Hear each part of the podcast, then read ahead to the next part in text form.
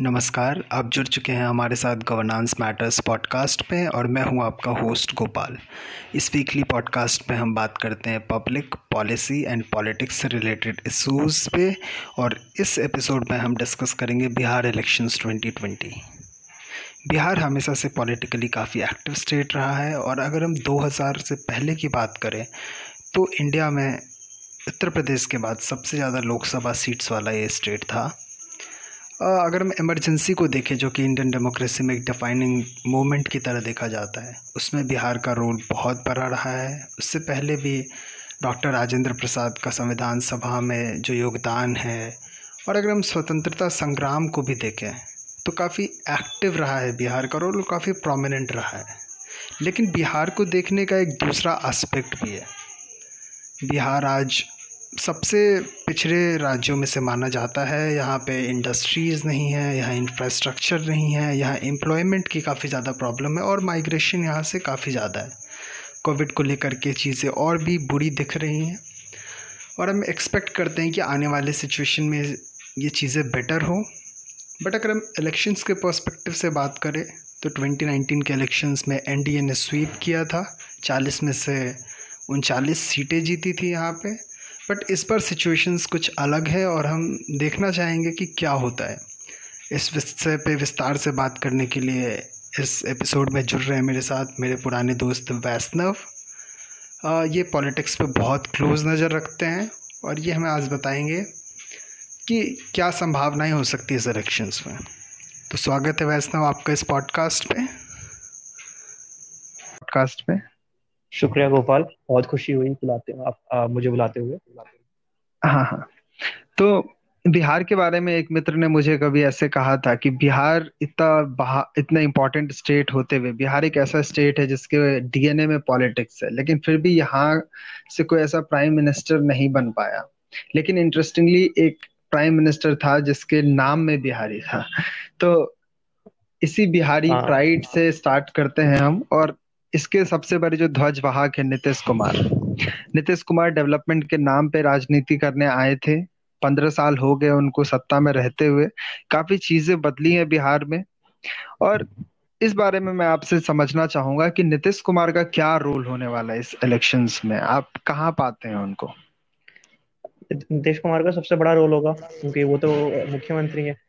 उनका उनकी पार्टी तो इतने सालों से जीतते आ रही है पिछले पंद्रह साल से तो चीफ मिनिस्टर है तो हम्म। ज़ाहिर सी बात है कि बहुत बड़ा रोल होगा उनका आ, देखने वाली बात ये होगी कि नीतीश के बाद का क्या सोच रखा है बीजेपी ने क्योंकि जेडीयू की इतनी बड़ी कार्यकर्ताओं की कोई पकड़ नहीं है ऑन द ग्राउंड तो नीतीश कुमार तो एक हम्म। है चेहरा के तौर पे पर उनके नीचे और कोई नहीं है प्रशांत किशोर थे वाइस प्रेसिडेंट थोड़े समय के लिए हाँ, हाँ. पर उन्हें भी अब निकाल दिया गया है अमित शाह के कहने पर लोग कहते हैं सूत्रों के अनुसार अब मैं तो ये थोड़ी क्लेम करने वाला हूँ कि प्रशांत किशोर मेरे दोस्त हैं और उन्होंने मुझे खुद हाँ, हाँ। बताया पर सूत्रों के अनुसार अमित शाह की वजह से निकाल दिया गया उन्हें जेडीयू से तो अब वो भी नहीं है मास्टर स्ट्रेटेजिस्ट और हम्म। चेहरे के तौर पर ये नीतीश कुमार है पर उनके नीचे और उनके परिवार से भी कोई नहीं है तो बिहार तो वैसे भी बहुत सालों से पारिवारिक तौर पे चल रहा है तो उनके उनका उनको उनके एक बेटे हैं पर वो तो पॉलिटिक्स में नहीं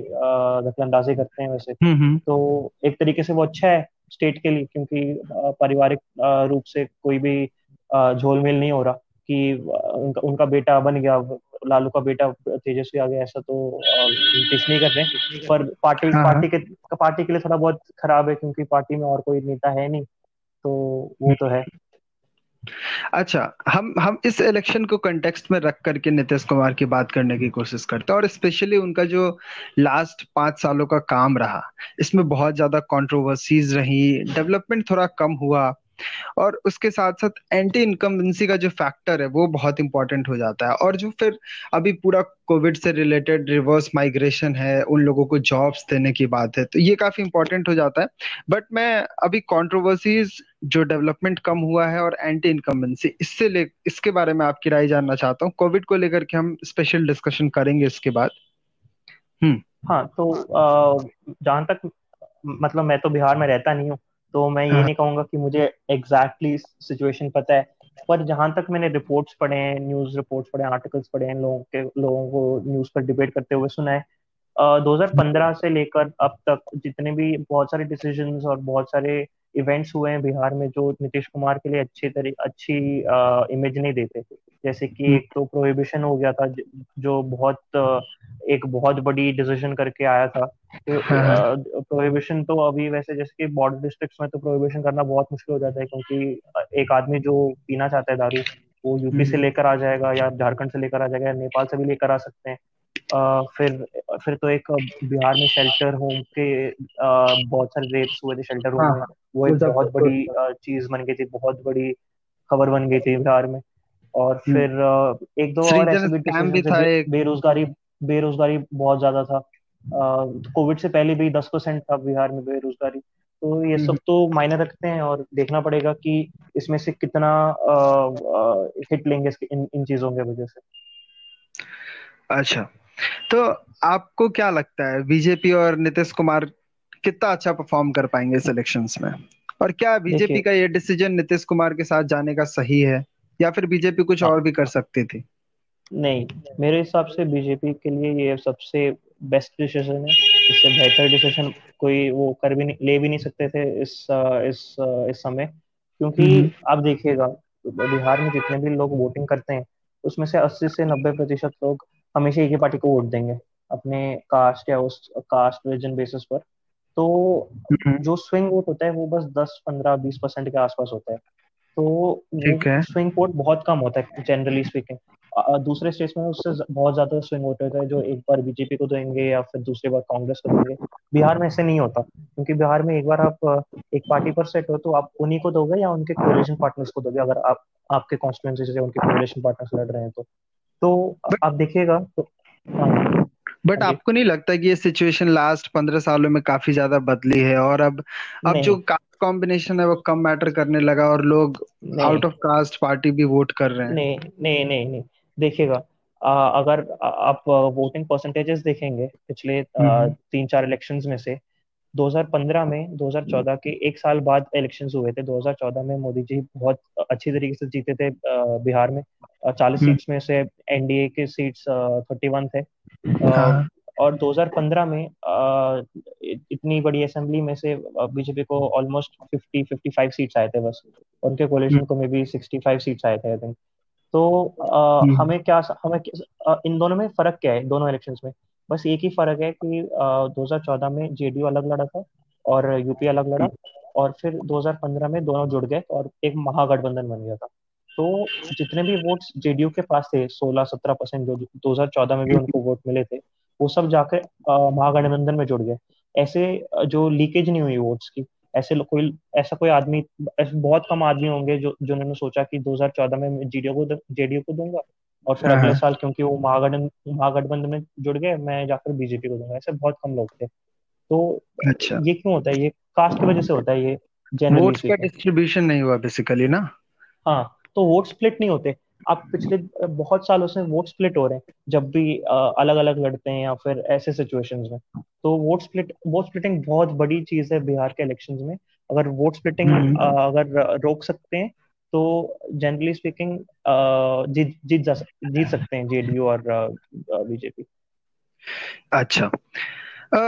अब हम ऑपोजिशन की बात करते हैं। ऑपोजिशन को लेकर के काफ़ी ज़्यादा चर्चा है आज नेशनल मीडिया में भी या फिर स्टेट मीडिया में भी। ऑपोजिशन को लेकर हमेशा बात होती है कि क्या अभी का जो ऑपोजिशन है, वो इतना सक्षम नहीं है सरकारों को रोक पाने में। जो डिक्टेटरशिप टेंडेंसीज डेवलप हो रही है सेंट्रल गवर्नमेंट में भी, ऐसा एक्यूज किया जाता रहा है। तो आप बिहार में ऑपोजिशन को किस तरह से देखते हैं? बिहार में कुछ जो फेसेस हैं, वो तेजस्वी का एक फेस है कन्हैया कुमार है। कन्हैया कुमार वैसे कुछ प्रूव नहीं कर पाए अभी तक कोई प्रोमिनेंट वो नहीं है बट पॉपुलर लीडर है। फिर आरजेडी आईएनसी का जो टाइप होने वाला है और फिर जो छोटी पार्टीज़ है जैसे हिंदुस्तानी आवाम मोर्चा जीतन राम मांझी की पार्टी या फिर पप्पू यादव हो गए जन अधिकार पार्टी आ, या फिर A I M I M वैसे की हम बात कर ले। तो इन सब का रोल आप कहाँ देखते हैं? हाँ तो जैसे कि मैं कह रहा था आ, हाँ। बिहार में कास्ट और रिलीजन बहुत बड़ी चीज़ है ना। तो हम्म। एक एक छोटे ये जो छोटे छोटे पार्टीज़ हैं दो हज़ार उन्नीस में आरजेडी और कांग्रेस ने सोचा था कि छोटे छोटे पार्टीज़ अपने कास्ट बेसिस पर उनके रिप्रेजेंटेटिव हैं। तो ये सोचकर उन्हें महागठबंधन में जोड़ा कि हाँ ये कुशवाहा की party R L S R L S R S L P I think R L S P हाँ। R L S P Rashtriya Lok Samta party हाँ, हाँ तो वो सोच रहे थे कि हाँ इनके अगर ये हमारे महागठबंधन में आ जाएँगे तो सारे कुशवाहा लोग हमें वोट देंगे। पर ये सच नहीं है क्योंकि ये छोटे छोटे पार्टीज़ बहुत ज़्यादा ऐसे छोटे पार्टीज़ हैं जो अपने कास्ट के कम्युनिटी में आधे फिफ्टी परसेंट वोट भी नहीं ला पाते। तो ये हम्म। कहना कि ये हमारे कास्ट के रिप्रेजेंटेटिव पार्टी ये बहुत बहुत बहुत दूर की बात है। जैसे कि आप अगर आप कहते हो कि आरजेडी यादव की यादव जनरली आरजेडी को देते हैं अस्सी। अस्सी प्रतिशत यादव आरजेडी को देते हैं हाँ ये सच सच सच सच्ची बात है ये पर अगर आप ये कहते हो कि ऐसे पार्टीज़ लेकर तो वैसे ये हो जाता है ना कि वोट स्प्लिट हो जाता है और अगर वोट स्प्लिट नहीं होता तो ये पार्टीज़ जुड़ जाते हैं और जो कोर वोटर है जैसे कि यादव हो गए आरजेडी हम्म। महागठबंधन के वो ये छोटे पार्टीज़ को वोट नहीं देंगे और ये छोटे पार्टीज़ के खुद के जो वोटर्स हैं वो इन्हें पहले से वोट नहीं देते तो ये एक बहुत अच्छा। बुरी सिचुएशन रह जाती है महागठबंधन के लिए तो आपने फिर आपने कन्हैया कुमार और ए आई एम का भी ज़िक्र किया तो एक दो शब्द कहना चाहता हूँ मैं उनके बारे में। एक तो कन्हैया कुमार चेहरे तो बहुत अच्छे हैं बहुत अच्छे तरीके से बोलते हैं सीपीआई ने। मैं आपको एक चीज़ बताना चाहता हूँ जो ज़्यादा लोगों को पता नहीं होगा जब आप। जब झारखंड एक स्टेट नहीं था और झारखंड बिहार में था उस समय फिफ्टी फोर सीट्स थे बिहार में लोकसभा हाँ, हाँ। के लिए उनमें से फिफ्टी फोर सीट्स में से लगभग आठ सीट जीते थे सीपीआई ने नाइनटीन नाइनटी वन में। तो अच्छा। हम समझ सकते हैं कि बिहार में थोड़ी बहुत पकड़ है सीपीआई सीपीआई काडर और सीपीआई पार्टी के की। तो हम हम्म। हमें ये समझना होगा कि कन्हैया कुमार वहाँ जाके एक नॉन एग्जिस्टेंट पार्टी को बना नहीं रहे। वहाँ पर है थोड़ी बहुत पकड़ और बेगूसराय में स्पेशली तो हम्म। उन्हें बस ये करना है कि तो, जो थोड़ी बहुत सपोर्ट है उसको बढ़ाना है। और बढ़ाते हुए इन्हें उन्हें बिहार की जो भी पॉलिटिकल चीज़ें हैं जो उन्हें समझ में नहीं आ सकती दूर से वो समझना है। जैसे कि कौन सी कम्युनिटी किसको सपोर्ट करता है। और और हमें एक और बात समझना चाहिए कि आ, हम जनरली यहाँ से हम अपने घर में बैठकर कह सकते हैं कि हाँ ये कम्युनिटी ने सपोर्ट करता है। पर बहुत। बार क्या होता है जैसे कि आ, हम हम हम अपने घर में बैठकर हम ये सोचते हैं कि मुस्लिम्स बीजेपी को वोट नहीं देंगे और बीजेपी के वजह से एनडीए में जो भी पार्टनर्स है उन्हें वोट नहीं देंगे एलजेपी और जेडीयू को। हाँ, हाँ. पर थोड़े बहुत कॉन्स्टिट्यूंसीज में ये पॉसिबिलिटी है कि मुस्लिम कम्युनिटी जाकर जेडीयू को वोट दे क्योंकि अगर वहाँ का जो लोकल नेता हाँ तो अगर वहाँ का लोकल नेता अच्छा आदमी है और वो मुस्लिम मुस्लिम्स के खिलाफ कुछ गलत काम नहीं करता है तो वो ऐसा पॉसिबिलिटी है कि मुस्लिम कम्युनिटी उसे जाकर वोट दे। तो ये जो कम्युनिटीज की बात होती है ये कॉन्स्टिट्यूंसी टू कॉन्स्टिट्यूंसी लेवल पर भी डिपेंड करते हैं।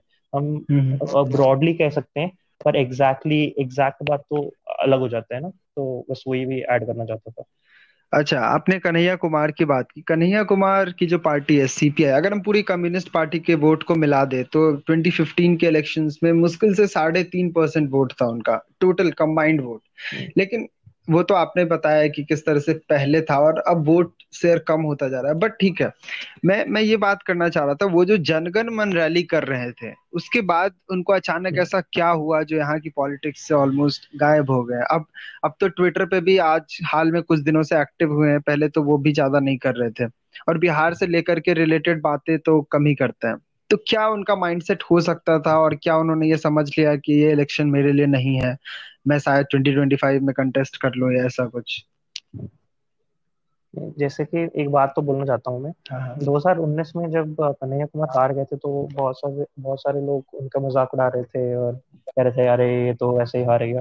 पर मैं ये कहना चाहता हूँ दो हज़ार चौदह से लेकर दो हज़ार उन्नीस तक सीपीआई के जो कैंडिडेट थे 2014 में कोई और कैंडिडेट थे उनके हम्म। और 2019 में तो कन्या कुमार थे बेगूसराय से तो हम्म। लगभग चार पाँच परसेंट की गेन हुई थी उन्हें उस पार्टी को तो चार पाँच परसेंट कम तो होता नहीं है वैसे पर अब गिरिराज सिंह और कन्हैया कुमार के बीच में गैप इतना ज़्यादा बढ़ गया था तो हम्म। थोड़ा बहुत कम लगने लगा है पर एक्चुअली कम होता नहीं है चार पाँच परसेंट और दूसरी बात यह है कि दो हज़ार उन्नीस में जब कन्हैया कुमार लड़े थे तब अंदर अंदर से आरजेडी ने उनका कैंपेन खराब किया क्योंकि आरजेडी के कैंप में ये डर बैठ गया है कि अगर कन्हैया कुमार चेहरा बन जाते हैं ऑपोजिशन का तो फिर तेजस्वी यादव को तो हम्म। दुकान बंद करके कुछ, कुछ और कुछ और ही करना पड़ेगा उन्हें।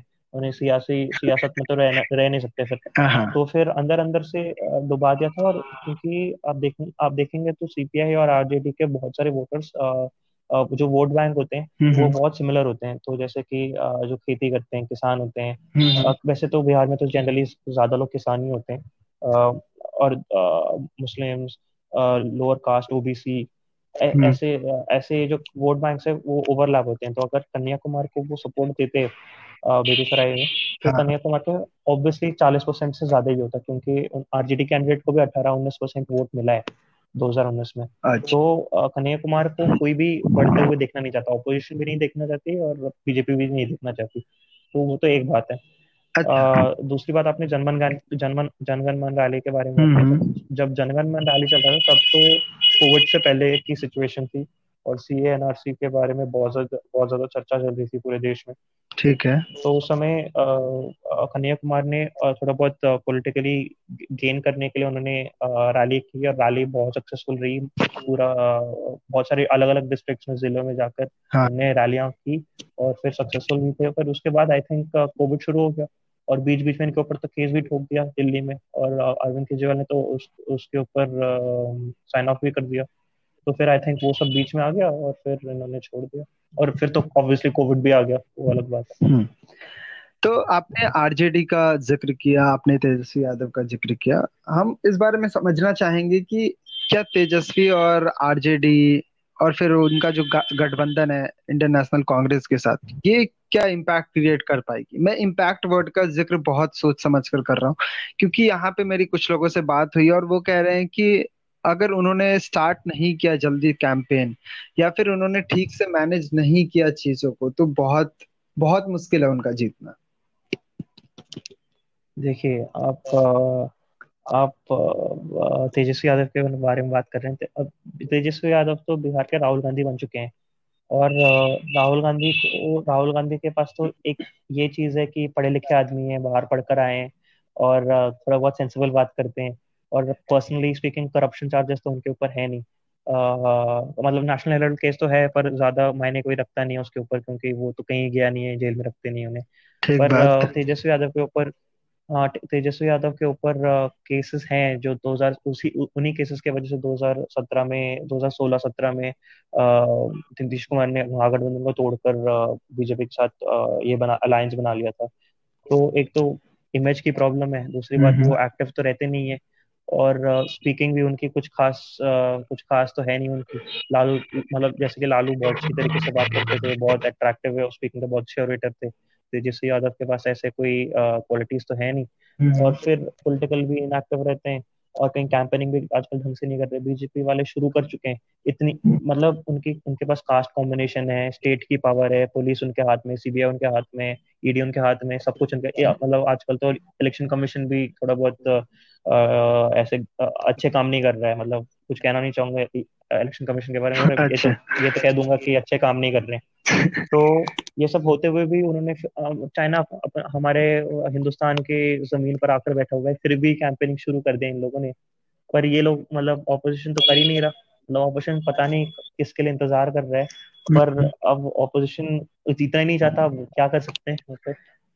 अच्छा वैसे तेजस्वी ने पहले से अपनी इमेज सुधारने की कोशिश की है और ट्विटर पे ही सही, कम से कम वो बोल रहे हैं हर चीज़ को रिलेटेड वैसे ग्राउंड पे कितना ट्रांसलेट होता है, ये दूसरी बात है। मैं उनका जो गठबंधन है कांग्रेस के साथ, इससे रिलेटेड इससे जरा आपसे सवाल करना चाहूँगा, क्या कांग्रेस क्या चाहेगी इस इलेक्शंस में, अपने लिए मैक्सिमम वो क्या एक्सपेक्ट कर सकती है? क्योंकि महाराष्ट्र में उन्होंने सरकार में एक इम्पोर्टेंट रोल निभाया, फिर हरियाणा में भी अगर हम देखें तो उन्होंने काफ़ी अच्छा इम्पैक्ट किया था। बगल के झारखंड में भी बीजेपी को सेटबैक मिला था।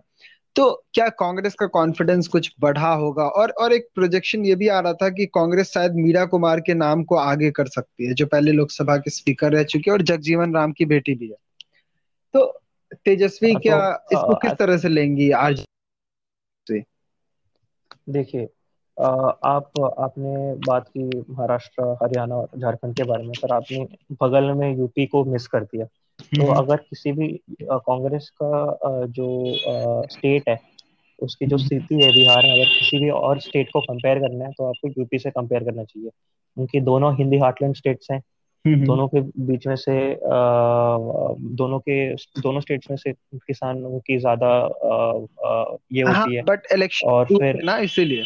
हाँ हाँ तो बस उसी पॉइंट पर आ रहा हूँ क्योंकि आप महाराष्ट्र को देखते तो महाराष्ट्र तो कांग्रेस का गढ़ रहा है बहुत सालों के लिए। दो हज़ार चौदह से पहले बस पाँच साल के लिए वो आउट ऑफ़ पावर रहे हैं उससे पहले हमेशा पाँच साल नहीं मतलब सात आठ साल के लिए रहे हैं उससे पहले हमेशा रहते आ रहे हैं।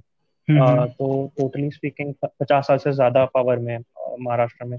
हरियाणा में भी थोड़ा बहुत सिमिलर सिचुएशन है बीजेपी तो अभी अभी पावर में आए तो और और हरियाणा में तो एक स्ट्रॉन्ग मैन भी है भूपेंद्र भूपेंद्र हुड्डा। भूपेंद्र नहीं हाँ भूपेंद्र हुड्डा हाँ. के रूप में। तो और झारखंड में तो वो जे जेएमएम के जेएमएम की जो भी पहुँच है उनके वजह से वो पावर में आए। ऐसी बात तो है नहीं कि वहाँ पर भी उनका कोई चेहरा है उनकी वजह से आए। तो आप यूपी में देखते हैं तो यूपी में इन्होंने क्या सोचा है? कांग्रेस ने सोचा है कि वो अपना कार्डर बिल्डअप करेंगे। कार्डर बिल्डअप करने से फ्यूचर में जाके 2025 में या 2030 में जाके यानी कि पे ऑफ़ होगा कि उस समय जाकर 20 परसेंट तीस परसेंट वोट आएँगे तो उनकी अच्छा। सोच यूपी में वैसी है और यूपी में वो किसी भी बड़े अलायंस में तो है नहीं एसपी या बीएसपी के साथ पर बिहार में है आरजेडी के साथ और हम्म। आप बात कर रहे थे मीरा कुमार मीरा मीरा कुमार के मीरा कुमारी के साथ राइट हाँ, हाँ। मीरा हाँ, कुमार आई थिंक मीरा कुमारी मीरा कुमार मीरा कुमार। हम्म। तो उन, उन, आप देखिएगा उनका कुछ ऐसे ज़्यादा मतलब उनकी कोई इमेज ही नहीं है ना। अगर कोई और होता तो जैसे कि तारिक अनवर या कोई भी होता उनकी तो थोड़ी बहुत इमेज है पर इनकी ज़्यादा इमेज तो है नहीं। बस ये बात तो है कि जगजीवन राम की बेटी है और हाँ। एक दलित फेस बन सकती है। और दलित दलित वोट तो ऑलरेडी थोड़ा बहुत स्प्लिट है तो देखना देखना पड़ेगा कि कैसे प्ले आउट होता है। क्योंकि अगर आपको पूरा बिल्डअप करना है तो थोड़ा बहुत आपको आरजेडी के वोट्स भी छिलने पड़ेंगे जो उनके जो उनके दोस्त हैं वैसे। तो देखना पड़ेगा कैसे प्ले आउट होते हैं आखिर में। अच्छा। कास्ट बहुत इंपॉर्टेंट फैक्टर रहा है हमेशा से बिहार इलेक्शंस में। तो मैं आपसे कास्ट जेंडर और रिलीजन इन तीनों पे राय चाहूँगा। सबसे पहले कास्ट को डिस्कस कर लेते हैं। आप कहाँ देखते हैं? कैसे प्ले आउट होता हुआ देख रहे हैं कास्ट कॉम्बिनेशन को? कितना कितना चेंज आया है लास्ट फिफ्टीन ट्वेंटी ईयर्स में बिहार में? देखिए चेंज तो आया ऑब्वियसली ऐसी बात तो है नहीं कि पिछले पंद्रह बीस साल से वैसे ही पड़े हुए हैं। थोड़ा बहुत तो हुआ है। पर कास्ट जैसे आता है अगर सपोज़ यूपी में यूपी और बिहार को कंपेयर करते हैं तो यूपी और बिहार में थोड़ा ये जो फ़र्क है ये है कि कास्ट के क्रॉस वोटिंग होता है। मतलब जैसे कि 2007 में जब जब मायावती जी जीती थी तब बहुत सारे अपर कास्ट लोगों ने भी इन्हें वोट दिया था। अब तो हाँ। वैसे upper caste all around Hindi heartland BJP को सपोर्ट करता है। पर हम्म। हमेशा ये सिचुएशन था नहीं। तो यूपी में थोड़ा बहुत सिचुएशन चेंज होते आ रहा है। पर बिहार में तो वैसे ही पड़ा हुआ है थोड़ा बहुत। क्योंकि आपको लगता है कि जो जितने भी कास्ट पॉलिटिक्स बेस्ड है वो मतलब सीमेंट में जुड़ चुके हैं अब। वो मतलब उनको तोड़ना पड़ेगा। बहुत मुश्किल बहुत मुश्किल की बात है क्योंकि अपर कास्ट लोग बीजेपी को देते हैं यादव आरजेडी को देते हैं। आ, हम्म। वो एक्सट्रीमली बैकवर्ड क्लासेस जो नीतीश कुमार को देते हैं। हाँ नीतीश कुमार को देते हैं वो। तो और मुस्लिम्स तो कांग्रेस आरजेडी को देते हैं। जेडीयू और एलजेपी को भी देते थे जब वो बीजेपी के साथ नहीं थे। तो तो अलग अलग सिचुएशन है। और कास्ट अच्छा। का थोड़ा बहुत चेंज हुआ है पर ज़्यादा कुछ नहीं हुआ है। तो दलित वोट के बारे में क्या कहेंगे आप? अब अब देखिए दलित में भी आप ब्रॉडली ये नहीं कह सकते कि सब दलित इन्हीं को देंगे। क्योंकि दलित में भी बहुत बहुत अलग अलग कास्ट होते हैं। जैसे कि आप यूपी में देख रहे हैं कि मायावती को जाटव देते हैं पर नॉन जाटव दलित तो बीजेपी को देना शुरू करती है और बिहार में भी सिमिलर सिचुएशन है क्योंकि थोड़े बहुत सारे पास पासवान भी है सपोर्ट के लिए फिर हाँ पासवान भी एग्जैक्टली पासवान भी है। और फिर जितन राम मांझी की भी पार्टी भी है मांझी फिर तो गठबंधन के साथ है।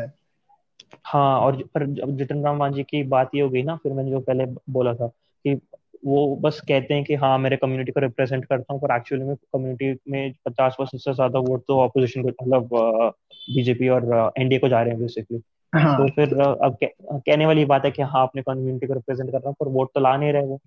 तो हम्म। वो भी बात हो जाती है कि चेहरे चेहरे तो हैं कम्युनिटी के लिए पर वोट तो नहीं मिल रहे उन्हें। अच्छा। ठीक है। अब अब जेंडर के रोल को कैसे देखते हैं? आपने पहले बात करते हुए बताया कि प्रोहिबिशन आया। प्रोहिबिशन से लोग खुश नहीं है। इन जनरल अगर हम मेन की बात करें तो वो इतने ज़्यादा खुश नहीं है। और बहुत ज़्यादा आउटसोर्स किया जा रहा है लेकर बाहर के स्टेट से जो कि काफ़ी महँगा भी हो रहा है। और टैक्स का जो रेवेन्यू है स्टेट का जो रेवेन्यू है उस पर बहुत बड़ा इम्पैक्ट पड़ रहा है। खैर लेकिन महिलाएँ जो हैं वो कुछ महिलाएँ काफ़ी खुश दिख रही हैं इसको लेकर के। और पूरा जो 2015 का इलेक्शन था वो इस नाम पे लड़ा गया था। उसमें एक बहुत इंपॉर्टेंट ये फैक्टर था। इस इस बार आप कैसे देखते हैं उसको? नीतीश कुमार वैसे भी महिलाओं को लेकर के काफ़ी काम करते आए उन्होंने महिला सशक्तिकरण के लिए काफ़ी अच्छे स्टेप्स उठाए हैं। अगर हम स्कूल लेवल से ही देखे तो उन्होंने साइकिल दिया था अपने फ़र्स्ट टर्म से ही स्टार्ट कर दिया था इस तरह के काम। हाँ। हाँ तो आप अगर एक बात कहना चाहता हूँ। वुमेन हाँ। का जो का जो वोटिंग पैटर्न देखते हैं ना तो nationally speaking BJP versus Congress के सिचुएशन में जनरली स्पीकिंग कांग्रेस को ज़्यादा वुमेन वोटर्स वोट देते हैं।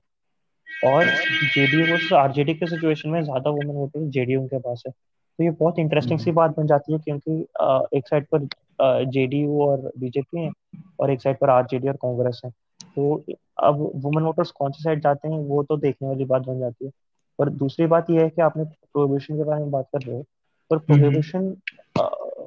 जब इलेक्शन से पहले बहुत अट्रैक्टिव लग सकता है क्योंकि आप सोचोगे हाँ यार एक बार बंद कर दिया तो कैसे लाएँगे पर जब जब अंडरग्राउंड जब माफिया और गैंगस्टर वैंगस्टर आ जाते हैं और वो बेचने लग जाते हैं तो फिर समझ में आता है कि हाँ अगर ये बेच रहे हैं जो पहले एक एक सौ रुपए के लिए बिक रहा था अब दो सौ रुपए दो सौ रुपए के लिए बिक रहा है और फिर भी मतलब इफ़ेक्ट तो वही हो रहा है ना क्योंकि इफ़ेक्ट वही है और पैसे भी हाँ। ज़्यादा देना पड़ रहा है तो घर के घर के अंदर जितना भी पैसा आता है उसमें भी उस वो तो आपको वैसे भी बेरोजगारी है उसके पहले भी कमी हो गया होगा क्योंकि ऐसी चीज़ों की वजह से क्योंकि जब अंडरवर्ल्ड बेचता है तो हम्म। फिर इलीगल हो जाता है सब कुछ और इलीगल जब होता है तो फिर कभी कभी लड़ाई हो सकती है या कुछ भी हो सकता है और पुलिस के पास तो जा भी नहीं सकते फिर तो फिर प्रॉब्लम तो हो सकता है प्रोहिबिशन की वजह से और अगर हम्म। ये कैसे प्ले आउट होता है देखने वाली बात हो जाती है। सबसे इम्पोर्टेंट फैक्टर तो वैसे पैसे का आ जाता है ना क्योंकि आपको पे ज़्यादा करना पड़ता है। हाँ हाँ। और अगर इफ़ेक्ट वही आ रहा है और पैसे भी ज़्यादा देने पड़ रहे हैं तो फिर पॉइंट ही नहीं बनता ना प्रोहिबिशन का। हम्म, हम्म, हम्म। अच्छा तो अब हम रिलीजन को भी डिस्कस कर लेते हैं एक, एक, एक और बात करना चाहता हूँ एक और बात हाँ, करना। चाहता हूँ कि प्रणॉय रॉय ने पिछले साल इसके इस वुमेन वोटर्स के बारे में बात कर रहे हैं कि क्योंकि हिंदुस्तान में सेक्स रेशियो बहुत कम है क्योंकि हम्म, हर हम्म। हज़ार मेल्स के लिए 950 960 वुमेन है। तो इसमें फ़र्क आ जाता है क्योंकि 50 60 भी नहीं उससे कम है मेरे ख्याल से। 943 के आसपास नहीं नहीं नहीं वो नहीं 943 तो थोड़े बहुत कम वाले स्टेट्स में हो जाता है जैसे कि हरियाणा में 910 है आई थिंक तो बिहार में भी ज़्यादा इक्वालिटी है नहीं मेरे हिसाब से जहाँ तक मेरी ये है। तो अगर वुमेन वोटर्स कम हो जाते हैं तो ऑब्वियसली जेडीयू और कांग्रेस की पहुँच भी कम हो जाती है क्योंकि वुमेन वोटर्स कम अच्छा वैसे आपने इस बात को आगे बढ़ाया तो मैं ये पूछना चाहता हूँ कि मेल वोटर्स जो होते हैं फैमिली में उनका कितना इम्पैक्ट होता है फीमेल वोट्स पे? आजकल वैसे प्रोग्रेसिव स्टेट्स में तो कम ही हो गया दिल्ली वैली में तो आजकल मतलब कोई भी किसी को भी वोट दे घर में तो कोई प्रॉब्लम होने नहीं वाला। Generally speaking hmm, hmm.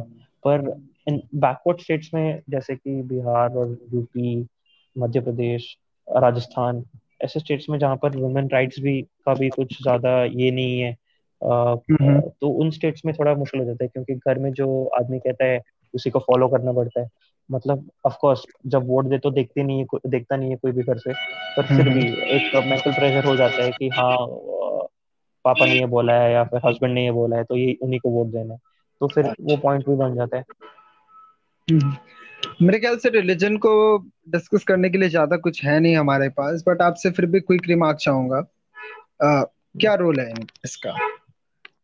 Of course क्या कहते हैं कि हिंदुत्व पॉलिटिक्स उसको जोड़ता है जो मंडल पॉलिटिक्स बांटता है। तो हम्म। जैसे कि कहते आ रहे नाइनटीन से मंडल पॉलिटिक्स की वजह से कास्ट कास्ट बेसिस पर वोट देने लग शुरू हो जाते हैं हिंदू और और हिंदुत्व पॉलिटिक्स वो रिलीजन बेसिस पर देना शुरू हो जाते हैं। पर मेरे हिसाब से जब बीजेपी को वोट देते हैं generally upper caste middle caste upper middle class caste वाले देते हैं। तो वो भी एक तरीके से कास्ट बेस्ड पॉलिटिक्स ही हो जाता है। वो रिलीजन बेस्ड कम हो जाता है और कास्ट बेस्ड ज़्यादा हो जाता है। तो फिर वो एक बात है। रिलीजन इतना ज़्यादा मायने रखता in terms of Hindu votes वो generally upper caste lower caste के हिसाब से हो जाता है।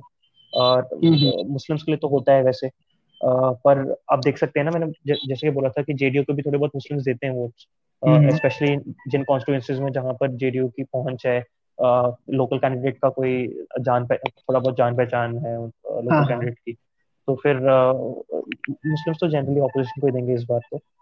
स्पेशली क्योंकि पिछले एक दो साल में थोड़ा ज़्यादा ही भेदभाव भेदभाव हुआ है मुस्लिम्स के खिलाफ। तो फिर हाँ। हाँ फिर हमने देखा भी है कि किस तरह से ये जो जो रीजनल छत्रप्स है लालू प्रसाद हो गए या मायावती हो गई वो हाँ, वो मुस्लिम्स हाँ, के साथ किसी एक बड़े बड़े ग्रुप का जैसे दलितों का वोट या यादव का वोट लेकर के वो सरकार बनाने की बात करता है और बनाते भी हाँ। अच्छा। हाँ। कोविड बहुत बड़ी चुनौती के रूप में उभर करके आया है पूरे इंडिया में और बिहार की अगर हम बात करें तो बिहार में टेस्टिंग काफ़ी कम है और ये एक्सपेक्टेशंस हैं कि केसेस काफ़ी बढ़ेंगे। अभी ज़्यादा केसेस नहीं है थर्टी फाइव थाउज़ेंड के आसपास हैं।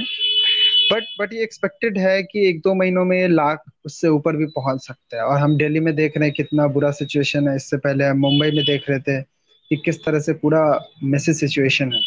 और यहाँ पे माइग्रेंट्स जो आए हैं उनका एक जून के बाद उनको क्वारंटीन में भी नहीं रखा गया है। तो इस सब का क्या इम्पैक्ट देखते हैं? और प्लस इससे रिलेटेड जो जॉब इश्यूज़ हैं जो एम्प्लॉयमेंट इश्यूज़ हैं क्या क्या रोल होने वाला है सबका देखिए आपने दिल्ली और मुंबई के बारे में बोला पर आप आपको ये भी ध्यान में रखना चाहिए कि दिल्ली और मुंबई में हेल्थ फैसिलिटीज़ काफ़ी ज़्यादा बेहतर है जब आप हम्म, हम्म। बिहार से कंपेयर करते हो तो।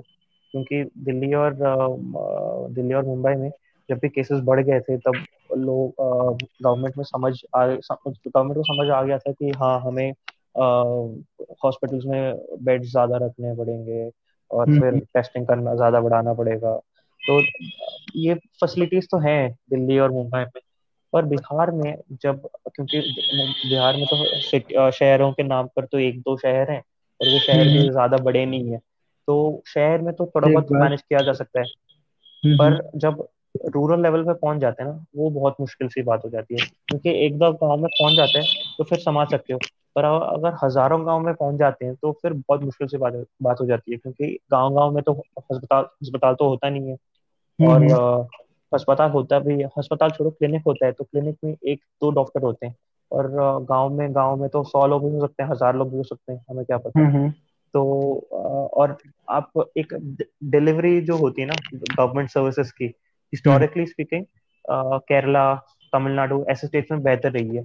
बिहार में जो अलग अलग स्कीम्स वीम्स हैं उसकी डिलीवरी भी कम अच्छी अच्छी मतलब अच्छी डिलीवरी नहीं रही है उसकी।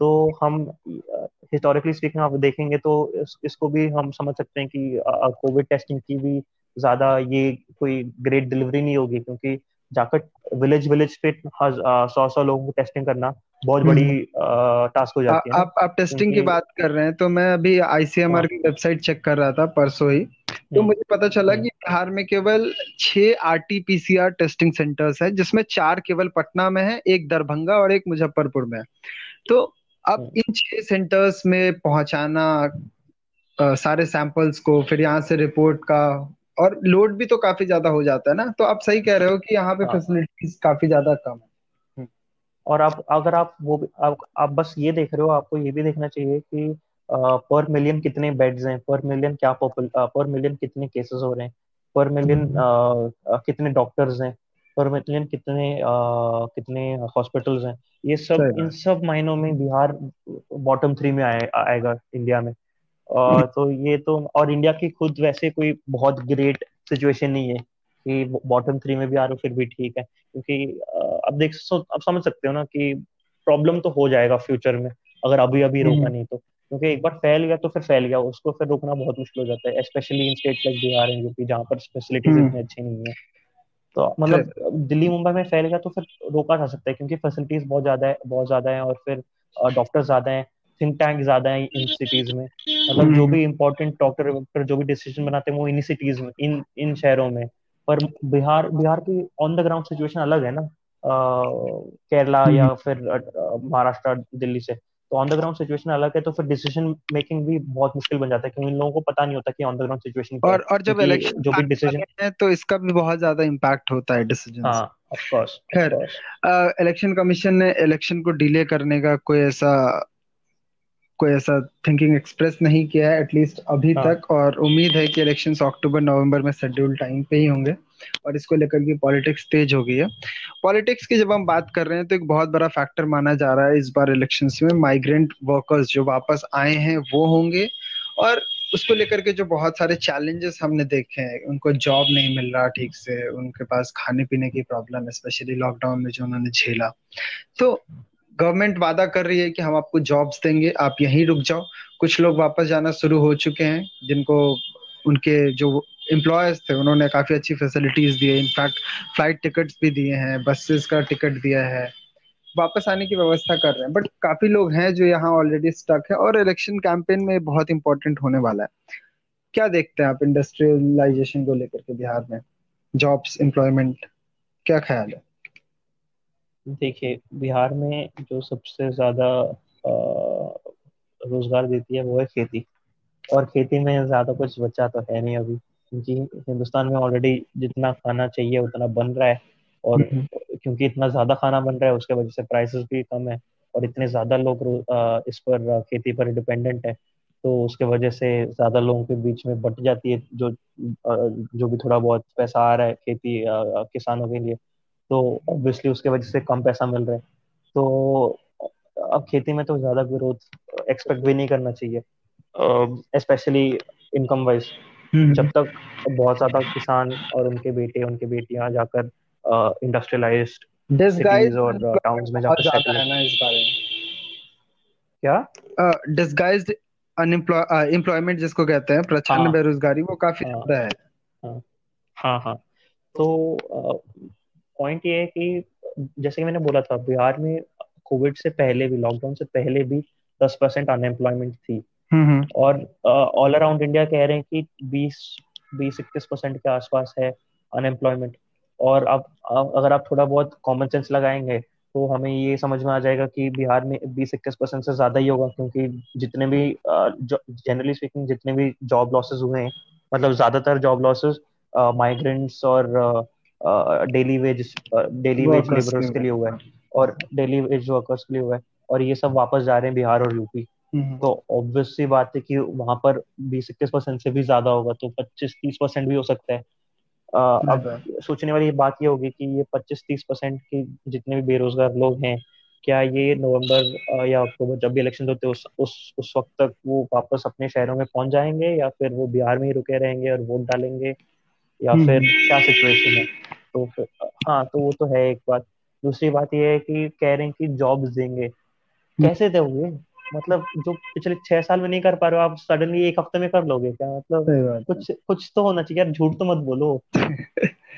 हाँ वैसे स्टेट्स की जो कैपेसिटी है उस पर भी डाउट है क्योंकि स्टेट का फाइनेंस काफ़ी वीक है। किसी भी स्टेट की हम बात करें बट अगर हम बिहार जैसे वीक स्टेट की बात करते हैं तो यहाँ पे भी तो और ज़्यादा प्रॉब्लम्स है। अब निर्मला सीतारमन तो, ने कहा तो जब से बोरिंग कैपेसिटी को पाँच परसेंट तक करेंगे बट उसमें भी काफ़ी राइडर्स लगा दिए हैं।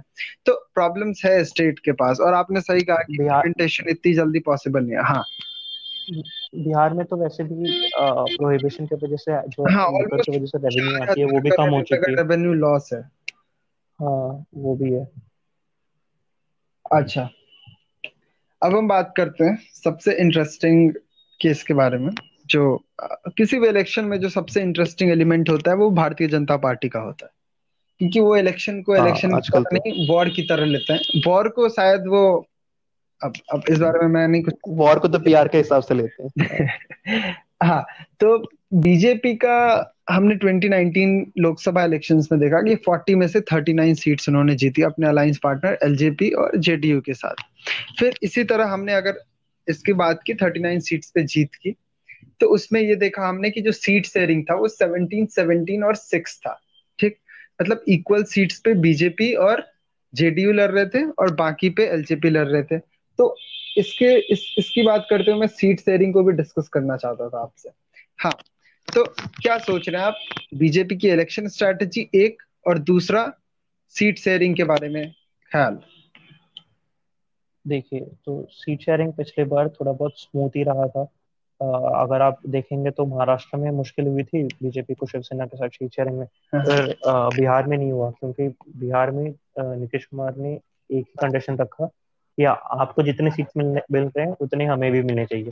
और अमित शाह ने बहुत अच्छी डिसीज़न ली उनके उनके पार्टी के लिए कि उन्होंने मान लिया कि हाँ आपको भी सत्रह हमें भी सत्रह। तो उसकी वजह से ज़्यादा ज़्यादा बीच में लड़ाई वड़ाई नहीं हुई सीट्स के बारे में। तो उस वजह से जल्दी सिचुएशन सेटल भी हो गया और वो कैंपेनिंग भी उन्होंने जल्दी शुरू कर दिया था।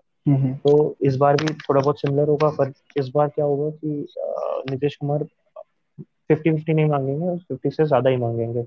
क्योंकि एक तो हम देख सकते हैं कि पिछले तीन चार ती, तीन चार हाँ तीन चार असेंबली विधानसभा इलेक्शंस में बीजेपी का थोड़ा बहुत थोड़ा बहुत नहीं काफ़ी ज़्यादा लॉस हुआ है। आप सीट्स सीट्स तो हर एक स्टेट में लॉस हुआ है आ, बस दिल्ली को छोड़कर। दिल्ली में तो तीन से लेकर आठ तक पहुँच गए पर मतलब ज़्यादा कुछ इससे थोड़ी कोई सफलता कहेगा ये तो आ रही है वैसे भी। इतनी बड़ी मार्जिन के साथ आ रहे हैं। तो आ, बस हरियाणा में जहाँ वो जेजेपी के साथ अलायंस में एक उन्होंने हुकूमत बनाई है वहाँ हम्म। उसको छोड़ के उस स्टेट को छोड़ के बाकी सारे स्टेट हार गए महाराष्ट्र हो झारखंड हो दिल्ली हो तो फिर वो बेचैन रहेंगे कि हाँ इस नीतीश जो भी कुछ है उन्हें दे देंगे थोड़ा बहुत नेगोशिएशन करेंगे पर उसके बाद दे देंगे उन्हें जो भी कुछ है। लेकिन यहाँ वो चांस वो अकेले तो लड़ नहीं पाएँगे। हाँ यहाँ पे लेकिन एक कैच भी है क्योंकि आपने कहा कि जेडीयू डिमांड करेगी फिफ्टी परसेंट से ज़्यादा सीट्स की लेकिन बीजेपी सीधा सीधी कहेगी ये बात कि आपको हमने लोकसभा में फिफ्टी परसेंट दिया जहाँ पे आप कोई प्लेयर ही नहीं थे एक तरह से मतलब आपको पिछली बार भी कितनी दो सीटें मिली थी मेरे ख्याल से ट्वेंटी फोर्टीन में। तो हम्म, हम्म, हम्म। आप वहाँ पे प्लेयर नहीं थे फिर भी हमने आपको 16 17 सीट्स पे लड़ना अलाउ किया। तो उस ख्याल से मुझे 50 परसेंट सीट्स चाहिए होंगी कम से कम। उसके अलावा दूसरी चीज़ ये है कि महाराष्ट्र में बीजेपी ने कम सीट्स लेकर के या फिर जितना की डिमांड करी थी डिमांड पे पीछे जा करके जो उसने अलायंस किया था शिवसेना के साथ शायद उसका प्रॉब्लम उसने ये देखा कि उसको सरकार से बाहर रहना पड़ा। तो क्या आपको लगता है अमित शाह मान जाएँगे इस बारे में? और क्या बीजेपी के माइंड में कहीं ये चल रहा है कि अगर हम ज़्यादा सीट ले पाए तो एलजीपी के साथ अलग सरकार मतलब नीतीश कुमार को छोड़ करके कुछ अपनी सरकार बना ले, इस तरह का कुछ? देखिए, ये बहुत मुश्किल होगा क्योंकि अगर अगर आपको अपना खुद का सरकार बनाना है, फिर आपको एक तो जेडीयू के जो भी कैंडिडेट्स उनको अंदर अंदर से हरवाना पड़ेगा। दूसरी बात ये होगी कि आपको इंश्योर करना पड़ेगा कि सारे एलजीपी वाले जीतते हैं और फिर आपके खुद खुद के जो कैंडिडेट्स हैं वो भी जीतेंगे। तो हम्म। अभी जो भी सिचुएशन है मेरे हिसाब से अमित शाह तो चाइना के साथ ज़्यादा ऑक्यूपाइड होना चाहिए उन्हें। और अब वो अभी भी इलेक्शंस के बारे में सोच रहे हैं। क्योंकि फिर मुश्किल हो जाता है ना क्योंकि एक ही आदमी इतना ज़्यादा काम तो कर नहीं पाएगा। हम्म। और जब से अमित शाह निकल चुके हैं अब जेपी नड्डा आ चुके हैं हम तो उन, उनके बारे में बात भी नहीं कर रहे हैं जेपी नड्डा के बारे में तो हमें समझ हमें समझ आना चाहिए कि उनकी क्या पोजीशन है पार्टी में। कहने के राष्ट्र ये प्रेसिडेंट ऑफ़ द पार्टी पर एक्चुअली में वो तो एक तरीके से सेक्रेटरी हैं अमित शाह का। अमित शाह बड़े बड़े डिसीज़न देते हैं लेते हैं और फिर ये जाकर थोड़ा बहुत इम्प्लीमेंटेशन करते हैं थोड़ा बहुत। अच्छा। आ, तो फिर हाँ तो फिर बस यही बात है कि हमें सोचना चाहिए कि एक तो बात ही हो जाती है कि एलजेपी के भी कितने सीट जीत सकते हैं? पॉसिबिलिटी क्या है? तो ऑन द ग्राउंड सिचुएशन बहुत मुश्किल हो जाएगा उन्हें सोचने ये सोचने के लिए कि हाँ हम्म। हम अपना खुद का ये बना लेंगे एलजेपी के साथ। क्योंकि एक आरजेडी नहीं आने वाले आपके साथ और कांग्रेस भी नहीं आने वाला। तो फिर मुश्किल से सिचुएशन ये नहीं होने वाला है मेरे हिसाब से। बहुत बहुत मुश्किल होगा ये करना। हाँ, अच्छा जब हम सीट शेयरिंग की बात करें तो एक बार फटाफट महागठबंधन पे भी नज़र दौड़ा लेते हैं। आपको क्या लगता है वहाँ पे सीट शेयरिंग का क्या फॉर्मूला हो सकता है? और अभी जो छोटी पार्टीज़ है like R L S P है उनके साथ हिंदुस्तानी आवाम मोर्चा है फिर इन सब इन सब में सीट शेयरिंग को लेकर के एक वीआईपी भी है हाँ, विकासशील हाँ, इंसान पार्टी भी अभी तक आजकल। हाँ। एक्चुअली हाँ, अगर आप अगर थोड़ा टाइम हो तो मैं उनके बारे में बता दूँ कि एक्चुअली वो सेट पे काम करते थे बॉम्बे में बॉलीवुड सेट्स पे काम करते थे वो ठीक है और मैंने नोटिस हम्म। किया जब मैं बिहार में रहा करते थे तीन चार साल पहले की बात है तो उन्होंने अचानक से न्यूज़पेपर में फ्रंट पेज पे अपने फुल पेज का एड ऐसे डालना स्टार्ट कर दिया सन ऑफ़ मला मुकेश सहनी और एक दो बड़ी बड़ी रैलीज की बहुत पैसा लगाया और इस तरह से उन्होंने अपना एक बेसिकली एक क्लाउड टाइप अच्छा हम सीट शेयरिंग की बात कर रहे थे तो आप महागठबंधन में सीट शेयरिंग के फॉर्मूले को किस तरह देखते हैं? क्या क्या ख्याल है आपका? और स्पेशली जब छोटी parties R L S P V I P हम ये सारी पार्टीज़ भी ज़ोर लगाएँगे ना अपने सीट्स के लिए तो क्या फॉर्मूला होना चाहिए? देखिए 2019 में जब सीट शेयरिंग हुई थी आरजेडी और उनके एलाइज के साथ बहुत खराब सीट शेयरिंग हुई थी मेरे हिसाब से। क्योंकि आरजेडी जो सबसे बड़ी पार्टी है अलायंस में और जिनके बेसिस पर वोट्स दिए जाते हैं बिहार में उन्होंने बस 19 या 20 सीट्स के बीस सीट्स पर कंटेस्ट किया था और बाकी 20 इक्कीस सीट्स पर उनके एलाइज ने कंटेस्ट किया तो बहुत सारे ऐसे लोग होते हैं जो आरजेडी को वोट देना चाहते हैं पर जब ऐसे मतलब अजीब गरीब पार्टीज़ आ जाते हैं एक तरीके से तो जिस, जिस, जिसका फुल फॉर्म तक किसी को ढंग से हाँ, हाँ। पता नहीं है वीआईपी और ऐसे पार्टीज़ आ जाते हैं। तब लोगों ने वोट देते नहीं है या फिर सोचते हैं यार वोट देने जाना भी नहीं है मुझे तो। फिर इस इस वजह से बहुत सारे बहुत सारी वोट लॉस हुई है एक तरीके से आरजेडी को। क्योंकि रिकग्नाइज्ड पार्टीज़ ही नहीं थे मतलब रिकग्नाइज्ड फेस अलग होता है कि रिकग्नाइज्ड कैंडिडेट अलग होता है। रिकग्नाइज्ड पार्टी ही नहीं थी उनके आ, उनके अलायंस में। तो फिर आ, और फिर एक दूसरी बात यह है कि अब लालू तो जेल में तो ढंग से अलायंस जो सीट शेयरिंग नहीं हुई थी इस बार। हम्म, हम्म। और उनके बेटों के बीच में भी लड़ाई वड़ाई हो रही थी बीच में। मतलब ऐसे न्यूज़ रिपोर्ट आ रहे थे कितना सच है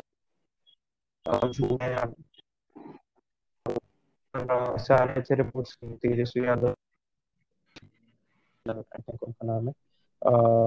उनके बीच में थोड़ा बहुत लड़ाई हो गया था सीट शेयरिंग के ऊपर।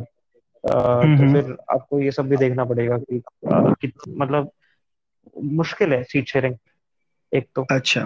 उन्हें सोचना पड़ेगा कि कौन सी पार्टी को आप अलायंस में जोड़ना चाहिए किस पार्टी को निकाल देना चाहिए वो सब भी सोचना पड़ेगा उन्हें। हाँ शायद इसी को लेकर की ये खबरें आ रही थी कि आरजेडी और कांग्रेस पार्टी दोनों ही ये चाहती है कि जो छोटी पार्टीज़ है उनके कैंडिडेट्स उनके सिंबल पे लड़े। उनके सिंबल पे जितने भी कैंडिडेट्स लड़ रहे हैं हाँ. उनके सिंबल पे लड़े और इस तरह से शायद वो अपनी पोजीशन को अच्छा रखना चाहते हैं इलेक्शंस में। ठीक है। अब अब मैं आपसे क्विक रिमार्क चाहूँगा प्रशांत किशोर के बारे में और फिर हम डिस्कस करेंगे इस इलेक्शन का एजेंडा तो प्रशांत किशोर को कहाँ देखते हैं आप इस इलेक्शन में? या फिर वो बिहार से काफ़ी जुड़े हुए रहे उन्होंने 2015 का कैंपेन पूरा मैनेज किया था नीतीश कुमार और महागठबंधन के लिए। आ, फिर 2014 में भी मोदी के नेशनल विक्ट्री में काफ़ी इंपॉर्टेंट रोल निभाया था। इस बार वो पिक्चर में दिख नहीं रहे। वेस्ट बंगाल में बिज़ी हैं। फिर तमिलनाडु में शायद बिज़ी है बट बिहार से उनका बहुत क्लोज लिंक रहा है। और अगर मैं सही हूँ तो उन्होंने एक नया कैंपेन भी स्टार्ट किया है, बात बिहार की। वो वो इसको लेकर के काफ़ी ज़्यादा वोकल नहीं है अभी बट ये जो कैंपेन है, उनका वो बैकग्राउंड में काम कर रहा है। तो क्या सोच रहे हैं आप? शायद वो पॉलिटिशियन बनना चाह रहे हैं, और स्पेशली इस इलेक्शन में क्या क्या रोल निभाने वाले वो? देखिए, प्रशांत किशोर बहुत अनऑर्थोडॉक्स हर हर दूसरे नेता के जैसे नहीं है। वो पर्दों के पीछे काम करते हैं और वो अभी तक किसी भी विधानसभा या फिर राज्यसभा लोकसभा में भी किसी में भी मेंबर है नहीं। तो फिर उन, उन पर उनकी पहुँच बहुत ज़्यादा है। मेंबर तो है नहीं पर पहुँच बहुत ज़्यादा है कनेक्शन बहुत ज़्यादा है। तो फिर अगर बिहार में जाते हैं तो उनके नाम पर वोट्स ना मिले और उनके कनेक्शंस के वजह से उन्हें उनकी सिचुएशन अच्छी बन सकती है। तो एक ये सिचुएशन है। पर दूसरी ये प्रॉब्लम हो जाती है उन्हें कि उनके किस पार्टी को सपोर्ट करेंगे बिहार में? हम्म, एक हम्म। तो कांग्रेस है पर कांग्रेस की की कोई ताकत है नहीं बिहार में कोई चेहरा नहीं है वहाँ पे हम्म, कोई ऐसा जान पहचान वाला नेता नहीं है एक तो छोड़कर वो कॉन्स्टिट्यूंसी के बारे कोई जानता भी नहीं ढंग से। तो उन्हें सोचने की बात ये होगी कि क्या करेंगे अब? बीजेपी और बीजेपी और जीडीयू के साथ तो जुड़ नहीं सकते क्योंकि इतनी इतनी गाली गलोच हुई एक तरीके से पिछले हम्म, हम्म। तीन चार तीन चार पिछले पिछले छह सात महीनों में। तो फिर मुश्किल सिचुएशन है उनके लिए बिहार में। और बिहार के बाद बाहर तो उनका तो बहुत अच्छा चल रहा है। एक तरीके से धंधा जहाँ भी जाते हैं जीत जाते हैं। तो वो ले लेते हैं। लोग कहते हैं अब कितना सच है कितना झूठ है क्या सिचुएशन है पर्दों के पीछे क्या चल हाँ रहा है। हाँ तो ढंग से कह नहीं नहीं सकते। पर सक्सेस रेट तो ज़्यादा है इनका। अच्छा तो हम बात हम इससे पहले की एजेंडा डिस्कस करें सिलेक्शन का फटाफट हम एक बार एआईएमआईएम के बारे में बात कर लेते हैं। ओवैसी की पार्टी क्या कमाल कर पाएगी सिलेक्शन से? हाँ तो मेरा ये राय है कि ओवैसी जी अगर कमाल करना तो दूर की बात है वो अपनी एक दो सीट रिटेन कर ले यही बहुत बड़ी बात हो जाएगी उनके लिए। अब मैं उनके मज़ाक नहीं उड़ा रहा क्योंकि असदुद्दीन ओवैसी बहुत अच्छे तरीके से बात करते हैं हम्म संविधान के बारे में बात करते हैं अच्छे लगते हैं मुझे पर्सनली स्पीकिंग पर हाँ उनकी हाँ। पार्टी की एक तो इमेज इमेज प्रॉब्लम है हिंदूज के बीच में मुस्लिम्स तो वोट दे देंगे जहाँ पर उनकी पहुँच है एक दो सीट्स में एक दो सीट से थोड़ा बहुत ज़्यादा ही पहुँचे आजकल तो। हम्म पर हम्म, उन सीट्स में मुस्लिम्स वोट दे देंगे पर अगर आप बस मुस्लिम वोट पर डिपेंड कर रहे हो तो आपको जीतना मुश्किल बन जाता है। तो हिंदूज के बीच में तो उनकी अच्छी फैल बढ़ रही है। तो एक प्रोपेगेंडा की प्रॉब्लम एक तो खुद के पार्टी के भी लोग हैं वारिस पठान के जैसे जो जाकर दंगाई बातें करते हैं। हम्म हम्म, तो फिर दो तरीक दो तरफ़ से प्रॉब्लम है। एक तो खुद अंदर पार्टी के अंदर से एक पार्टी के बाहर से इतना भी प्रोपेगेंडा फेक न्यूज़ फैलाया जा रहा है। तो फिर दोनों दोनों को हैंडल करना पड़ेगा उन्हें और फिर असदुद्दीन असदुद्दीन ओवैसी बहुत बहुत सालों से बहुत सालों से नहीं एक दो तीन दो तीन साल से कोशिश करते रहे हैं कि दलित वोट उनके साथ जुड़ जाए। अगर दलित वोट मुस्लिम वोट के साथ हम्म जुड़ हम्म, जाते हैं तो फिर बहुत बहुत बहुत पावरफुल बन जा सकता है ये पार्टी यूपी बिहार महाराष्ट्र बिहार में में अगर दलित वोट जुड़ जाएगा तो एआईएमआईएम के पास एक अच्छा एडवांटेज ये है कि अभी जो उनके स्टेट चीफ है जो स्टेट प्रेसिडेंट है वो पहले आरजेडी के साथ जुड़े हम्म, हुए थे तो वो यहाँ की पॉलिटिक्स को समझते हैं। तो शायद इस बार कुछ अच्छा कैंपेन मैनेज करे या जो भी चीज़ हो। बट एक प्रॉब्लम ये भी है कि एआईएमआईएम जितना अच्छा परफॉर्म करेगी बीजेपी को उतना ज़्यादा फ़ायदा होगा। क्या कहेंगे आप? हाँ। तो वो तो सच्ची बात है क्योंकि जब ए एम आई एम या फिर सीपीआई अच्छी तरीके से परफॉर्म करते हैं बिहार में तो फिर वो anti BJP anti NDA votes काट हम्म। देते हैं। तो जैसे कि अगर एक सिचुएशन ऐसा हो सकता है जब बीजेपी को फोर्टी परसेंट वोट्स आए तो अगर ऑपोजिशन के सिक्सटी परसेंट वोट्स में से फिफ्टी फाइव परसेंट वोट्स आ जाते हैं बड़े पंद्रह परसेंट वोट्स के साथ जीत जीत जा हम्म। सकते हैं। पर अब प्रॉब्लम ये हो जाता है कि ए एम आई एम पंद्रह परसेंट ले गई फिर आरजेडी वाले बीस परसेंट ले गए फिर सीपीआईएम वाले फिर पंद्रह परसेंट ले गए। तो फिर ये बहुत बड़ी प्रॉब्लम हो जाती है क्योंकि आखिर में इन सबको मिलाकर पचास परसेंट बन जाता है और दस परसेंट के साथ जीत जा सकते थे। पर क्योंकि ये अलग अलग पार्टीज़ अलग अलग कैंडिडेट्स के साथ लड़ रहे हैं और वोट्स कट हम्म। जाते हैं इन, सब इन तीन पार्टीज़ इन तीन अलायंसेस के बीच में तब एनडीए जीत जाती है। तो फिर वोट काटने का तो बहुत बड़ा प्रॉब्लम रह चुका है। तो हाँ ये प्रॉब्लम तो है। और इसके वजह से बहुत बहुत सारे लोग एम आई एम को बीजेपी के बी टीम भी कहते हैं। हाँ अ, हाँ। अच्छा तो अब हम फटाफट एजेंडा डिस्कस कर लेते हैं इस इलेक्शन का। फटाफट सारी पार्टीज़ के बारे में बीजेपी किस चीज़ पे लड़ना चाहेगी या फिर बीजेपी जेडीयू का गठबंधन जो है वो किस चीज़ पे लड़ना चाहेगा? महागठबंधन के लिए क्या मेन पोल प्लैंक होगा? तो ये हम देख लेते हैं क्या बीजेपी नेशनल इश्यूज़ पे लड़ना चाहेगी? स्पेशली आपने देखा है कि से सेटबैक मिला उसको हरियाणा महाराष्ट्र झारखंड को लेकर के सीए फिर 370 भी काम नहीं आ पाया। उस टाइम तो राम मंदिर के लिए भी अनाउंसमेंट हो चुका था। हाँ। देखिए बहुत बड़ी कैलकुलेशन हुई थी बीजेपी में कि राम मंदिर और सीए के ऊपर अगर पूरा कैंपेन उसके ऊपर ही बेस करेंगे तो सीट जीत पाएँगे। हम्म। पर ऐसे ऐसे स्टेट्स में नहीं जीत पाए जहाँ पर आप सोच रहे होगे कि हाँ इनकी ये इस इन मुद्दों पर इनकी बहुत पहुँच इन मुद्दों की बहुत ये है पहुँच पहुँच नहीं एक तरीके से उनकी बहुत प्रोमिनेंस है हम्म। स्टेट में। तो आप सोच सकते हो कि हाँ हरियाणा में राम मंदिर का बहुत बड़ा ये होगा या फिर झारखंड में हो हम्म। सकता है या फिर सीए के बारे में अ, पर हुआ नहीं। और बिहार में तो आप देखोगे तो बहुत सारे सालों से बहुत सारे सालों से एक सोशलिस्ट लीनिंग रही है बिहार हम्म की। आरजेडी सोशलिस्ट पार्टी है जेडीयू सोशलिस्ट पार्टी है एलजेपी सोशलिस्ट पार्टी है लेफ़्ट वाले तो सोशलिस्ट तो है ही। कांग्रेस भी आजकल लेफ़्ट लीनिंग हो चुका है और इंदिरा गांधी के समय तो लेफ़्ट ही था वैसे हम्म। कांग्रेस। तो फिर बिहार का लेफ़्ट लीनिंग रह और एक एक और दूसरी बात यह है कि बिहार जब राम मंदिर मूवमेंट चल रहा था तब बिहार ने उसमें कोई हिस्सा नहीं लिया क्योंकि लालू ने रोक दिया राम मंदिर तो फिर हाँ। हाँ तो एग्जैक्टली exactly, तो फिर बिहार में इतना ज़्यादा हो, होना नहीं चाहिए क्योंकि अगर इस इस पोल प्लांट पर करते हैं तो जीतना बहुत मुश्किल हो जाता है। 2015 में भी देखते हैं आप उन्होंने कोशिश किया था कि मोदी वर्सेस नीतीश बना दे और मोदी हार गए थे उस हाँ तो फिर मुश्किल मोदी का जो एक कमेंट था कि नीतीश कुमार के डीएनए में प्रॉब्लम है, इस तरह का कुछ उन्होंने जो कमेंट किया था, वो बहुत ज़्यादा फायर किया था। जिस तरह से 2019 में राहुल गांधी ने कमेंट किया था, चौकीदार चोर, शायद उसी तरह का कुछ हो पाया था इम्पैक्ट उस बारे में। खैर अभी अभी एक इंटरेस्टिंग चीज़ ये हुई है कि इंडिया चाइना बॉर्डर पे बहुत ज़्यादा तनाव है और जो 20 सोल्जर्स मारे गए हैं उसमें बिहार रेजिमेंट के काफ़ी सोल्जर्स है। तो अब बिहार रेजिमेंट के नाम का यूज़ करने की कोशिश कर रही है बीजेपी और प्राइम मिनिस्टर भी। तो इस बारे में क्या कहेंगे आप? क्या इम्पैक्ट होगा इसका? देखिए पहली बात तो मैं कहना चाहूँगा बहुत शर्मनाक हम्म। बात है। एक तो मतलब चालीस पचास साल के बाद बॉर्डर हिंदुस्तान और चीन के बॉर्डर पर हमारे जवान मरे। जवानी नहीं अफसर भी मरे आ, हमारे फौज के। तो बहुत शर्मनाक बात है। दूसरी बात यह है कि इन इन लोगों की जो इन लोगों की मौत को आप पीआर बनाना चाहते हो और फिर जब 75 परसेंट लोग जो जितने भी मरे थे हमारे फौजी वो बिहार के नहीं थे तो आप उन्हें बिहारी बोल रहे हो।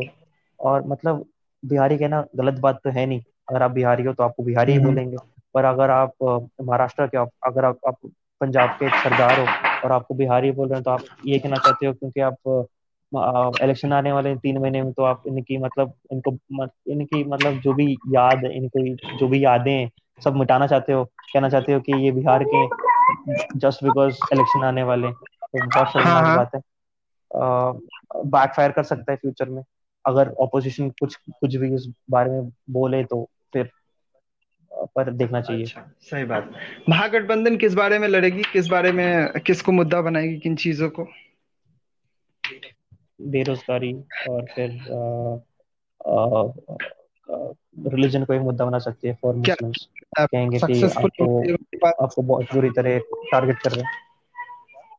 क्या, क्या? आपको क्या लगता है वो सक्सेसफुल होंगे? उनकी सोशल इंजीनियरिंग काम करेगी इस बारे में? नहीं नहीं सोशल इंजीनियरिंग बहुत इतनी अच्छी नहीं है उनकी। तो मुद्दे थोड़े बहुत राइज होंगे। एंटी इनकम्बेंसी भी है, पर सोशल इंजीनियरिंग खराब है इनका तो सीट्स गेन हो सकते हैं, पर जीतेंगे, जीतना मुश्किल हो जाएगा इनके लिए। अच्छा। तो मेरे ख्याल से हमने काफ़ी चीज़ों को डिस्कस किया है डिटेल में। क्या आपको लगता है कुछ कुछ हमने छोड़ा? है ना?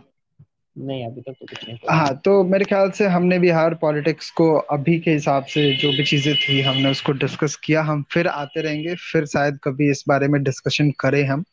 बट इससे पहले कि मैं खत्म करूँ, मैं बहुत शुक्रिया अदा करना चाहता हूँ वैष्णव का जो हमारे साथ जुड़े और उन्होंने काफ़ी अच्छे तरीके से सारी चीज़ों के बारे में बात की, काफ़ी पेशेंटली समझाया कि क्या फैक्टर्स है जो इन्फ्लुएंस करेंगे बिहार के इस इलेक्शन में स्पेशली कोविड के टाइम्स में क्या चीज़ें उभर कर आ सकती हैं। धन्यवाद वैष्णव आपका हमारे साथ जुड़ने के लिए। गोपाल। शुक्रिया गोपाल। बहुत खुशी हुई हाँ इससे पहले कि मैं खत्म करूँ फिर कभी हाँ, हाँ, इससे पहले कि मैं खत्म करूँ मुझे शेखर गुप्ता का एक जो उन्होंने कहा था कि इंटरेस्टिंग बात वो याद आ रही है। उन्होंने कहा था कि जितना आपको दिल्ली के स्टूडियो में बैठा हुआ कोई कोई एनालिस्ट नहीं दे पाएगा पॉलिटिक्स पे ज्ञान, उससे ज़्यादा आपको ज्ञान कोई बिहार का एक नॉर्मल इंसान दे सकता है। उससे ज़्यादा पंडित गिरी आपको वो समझा सकता है पॉलिटिक्स पे। तो इस तरह की जो समझ रखने वाला जो स्टेट है बिहार, हम उम्मीद करते हैं कि वो अच्छे से वोट करेगा, वो अपने डेवलपमेंट के लिए वोट करेगा और आने वाले समय में एक स्ट्रॉन्गर स्टेट के रूप में आगे आएगा और इंडिया के डेवलपमेंट में भी कॉन्ट्रीब्यूट करेगा। Thank you Vaishnav thank you listeners मिलते हैं अगले एपिसोड में।